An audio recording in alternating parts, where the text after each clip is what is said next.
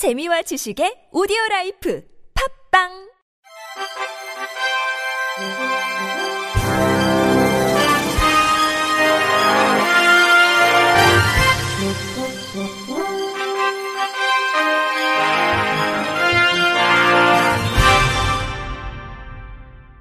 청취자 여러분 안녕하십니까? 11월 25일 수요일 KBIC 뉴스입니다. 한국장애인개발원이 휠체어가 탈 수 있는 특장 차량을 국내에서 개조 제작해 캄보디아 장애인재단에 지원했습니다. 이번 지원 사업은 인천 전략 이행 기금 사업의 일환으로 진행됐으며 몽골, 라오스, 미얀마에 이어 네 번째로 캄보디아에 특장 차량을 보급했습니다. 캄보디아 장애인재단은 캄보디아 사회부 및 재정부 산하 기관으로 장애인 당사자 직접 서비스 제공 및 현지 장애인 단체의 허브 역할을 수행하고 있습니다. 특장 차량은 장애인의 휠체어 탑승이 용이하도록 천장을 높이고 수동 경사로를 설치했습니다. 또 휠체어 세 석과 일반석 네 석으로 최대 7명이 탑승하도록 스타렉스 내부를 개조했습니다. 최경숙 원장은 캄보디아 장애인들이 특장 차량을 이용해 재활, 취업알선, 의료 서비스 등 각종 장애 관련 서비스를 받는데 도움이 되길 기대한다고 밝혔습니다. 한국장애인 고용공단 고용개발원은 어제 장애인 가구 중 국민기초생활보장급여를 수급하면서 동시에 근로를 하고 있는 가구를 대상으로 심리적 및 경제적 효과를 분석한 결과를 발표했습니다. 이번 연구는 장애인 고용 패널 조사 데이터를 토대로 수급자 중 근로장애인과 비근로 장애인을 비교해 그 차이를 분석했습니다. 분석 결과 수급자 중 근로장애인은 그렇지 않은 장애인보다 장애에 대한 수용도, 자아 존중감 등 심리적 효과가 높았을 뿐만 아니라 경제적 효과도 높은 것으로 나타났습니다. 심리적 요인인 장애 수용 정도, 자기 효능감, 자아 존중감은 패널 조사 시점인 2016년에서 2019년까지 근로 장애인의 경우 상승 추세이고 비근로 장애인에 비해 평균값도 높게 조사됐습니다. 또한 경제적 요인인 경제적 어려움 역시 하락 추세이고 비근로 장애인에 비해 평균값도 낮게 나타났습니다.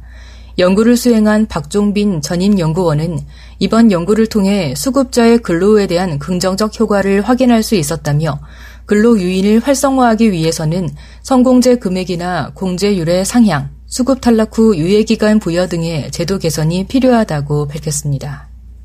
대한장애인 체육회가 전국 15개 시도, 일선 장애인 체육시설 49개소에 다종목에 활용할 수 있는 범용 스포츠 휠체어 170대를 보급합니다.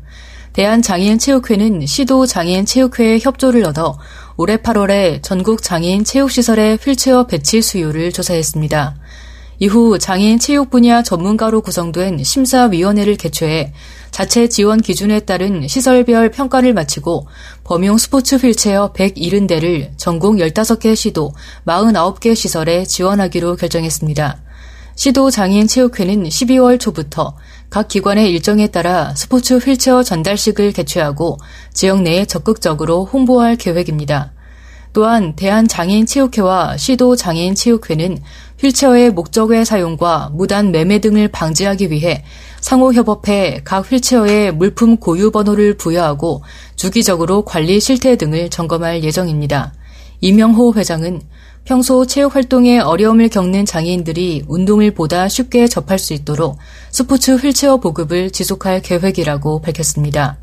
이어 올해까지는 생활체육을 처음 접하는 입문자를 대상으로 범용 스포츠 휠체어를 보급했지만 내년부터는 숙련자를 대상으로 종목별 전문 스포츠 휠체어 보급을 검토해 추진할 계획이라고 덧붙였습니다. 장애인 먼저 실천 운동 본부가 삼성물산 패션 부문과 함께 초등학생을 위한 장애 인식 개선 팝업북 이게 동그라미라고를 배포했습니다. 이게 동그라미라고는 관점, 배려, 공정, 사회적 환경, 다르지만 같음 다섯 가지 이야기로 구성된 동화책으로 장애인 복지 전문가와 교사가 참여해 제작했습니다. 책의 내용은 고정관념에서 벗어나 새로운 관점에서 바라보는 기회를 제공하고 학생들의 흥미를 높이기 위해 다양한 동물들이 등장한 우화로 구성했습니다. 또한 교육 효과를 높이기 위해 일반 책보다 큰 A3 사이즈로 제작했고 팝업북과 함께 안내문, 학습지를 함께 배포해 교육 현장에서 쉽게 활용하도록 했습니다. 장애인 인식 개선 팝업북 이게 동그라미라고는 초등학생 장애 이해 교육 자료로 활용하기 위해 신청하는 학교에 무상으로 지원합니다. 신청은 23일부터 선착순으로 마감하며 학교별 최대 두 건까지 신청 가능합니다. 경남 진주시의회가 장애인의 사회 참여와 평등권 실현을 위한 장애인 차별 금지 및 인권 보장에 관한 조례를 제정합니다. 그저께 윤성관 의원이 대표 발의에 상정된 이 조례는 모든 생활 영역에서 장애인에 대한 차별 금지와 인권 보장을 통해 인간의 존엄과 가치를 구현하는 것이 목적입니다. 조례안에는 장애인에 대한 차별 금지와 인권 보장을 위해 제도적 장치와 재원을 마련해야 한다는 내용이 담겼습니다. 주요 내용은 시장의 책무에 대한 규정, 장애인 차별 금지 및 인권 보장을 위한 지원 사업, 기본 계획 및 시행 계획 수립에 관한 규정입니다. 또 장애인 인권 영향 평가 실시와 실태 조사 규정, 인권 보장 위원회 설치와 기능, 수당 지급 등에 관한 사항, 장애인 인권센터 설치 운영과 그 기능 등이 포함됐습니다. 윤 의원은 장애인과 그 가족들이 행복하고 건강한 삶을 영위할 수 있도록 제도적 장치를 강화해 나가겠다고 밝혔습니다. 발달장애를 위한 사회복지법인 부솔복지재단은 오는 12월 9일 오후 7시 경기 아트센터에서 부솔 오케스트라 제1회 정기 연주회를 개최합니다. 발달장애 연주자와 비장애 연주자가 함께 참여하는 부솔 오케스트라는 발달장애인이 전문 음악인으로 성장할 수 있도록 지난 2017년부터 다양한 활동을 해오고 있습니다. 이번 정기 연주회에서는 차이코프스키의 호두까기 인형 메들리와 영화 캐리비안의 해적 OST, 영화 겨울왕국 주제곡 등 대중적인 음악을 부솔 오케스트라만의 곡으로 재편성해 선보입니다. 또한 베토벤 탄생 250주년을 맞아 베토벤 운명 교향곡 1악장이 피날레를 장식합니다.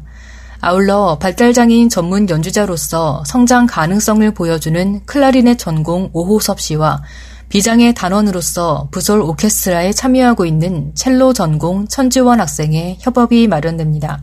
아울러 발달장애인 전문 연주자로서 성장 가능성을 보여주는 클라리넷 전공 오호섭 씨와 비장애 단원으로서 부솔 오케스트라에 참여하고 있는 첼로 전공 천지원 학생의 협연이 마련됩니다. 이날 연주회 사회는 가수이자 프로듀서인 유열이 재능 기부로 참여하며 배우 황보라와 뮤지컬 배우 박은태도 정기 연주회 홍보 영상에 출연합니다. 입장료는 전성 무료이며 좌석이 한정된 관계로 사전 신청을 받을 예정입니다. 끝으로 날씨입니다. 내일은 영하권 초겨울 추위가 나흘째 이어지겠으며 내륙 지역을 중심으로 일교차가 10도 안팎으로 크겠습니다.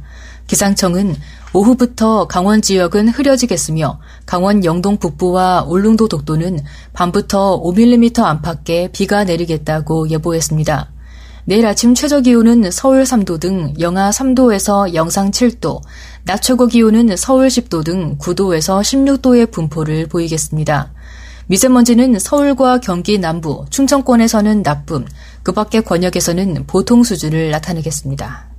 이상으로 11월 25일 수요일 KBIC 뉴스를 마칩니다. 지금까지 제작의 안재영, 진행의 홍가연이었습니다. 고맙습니다. KBIC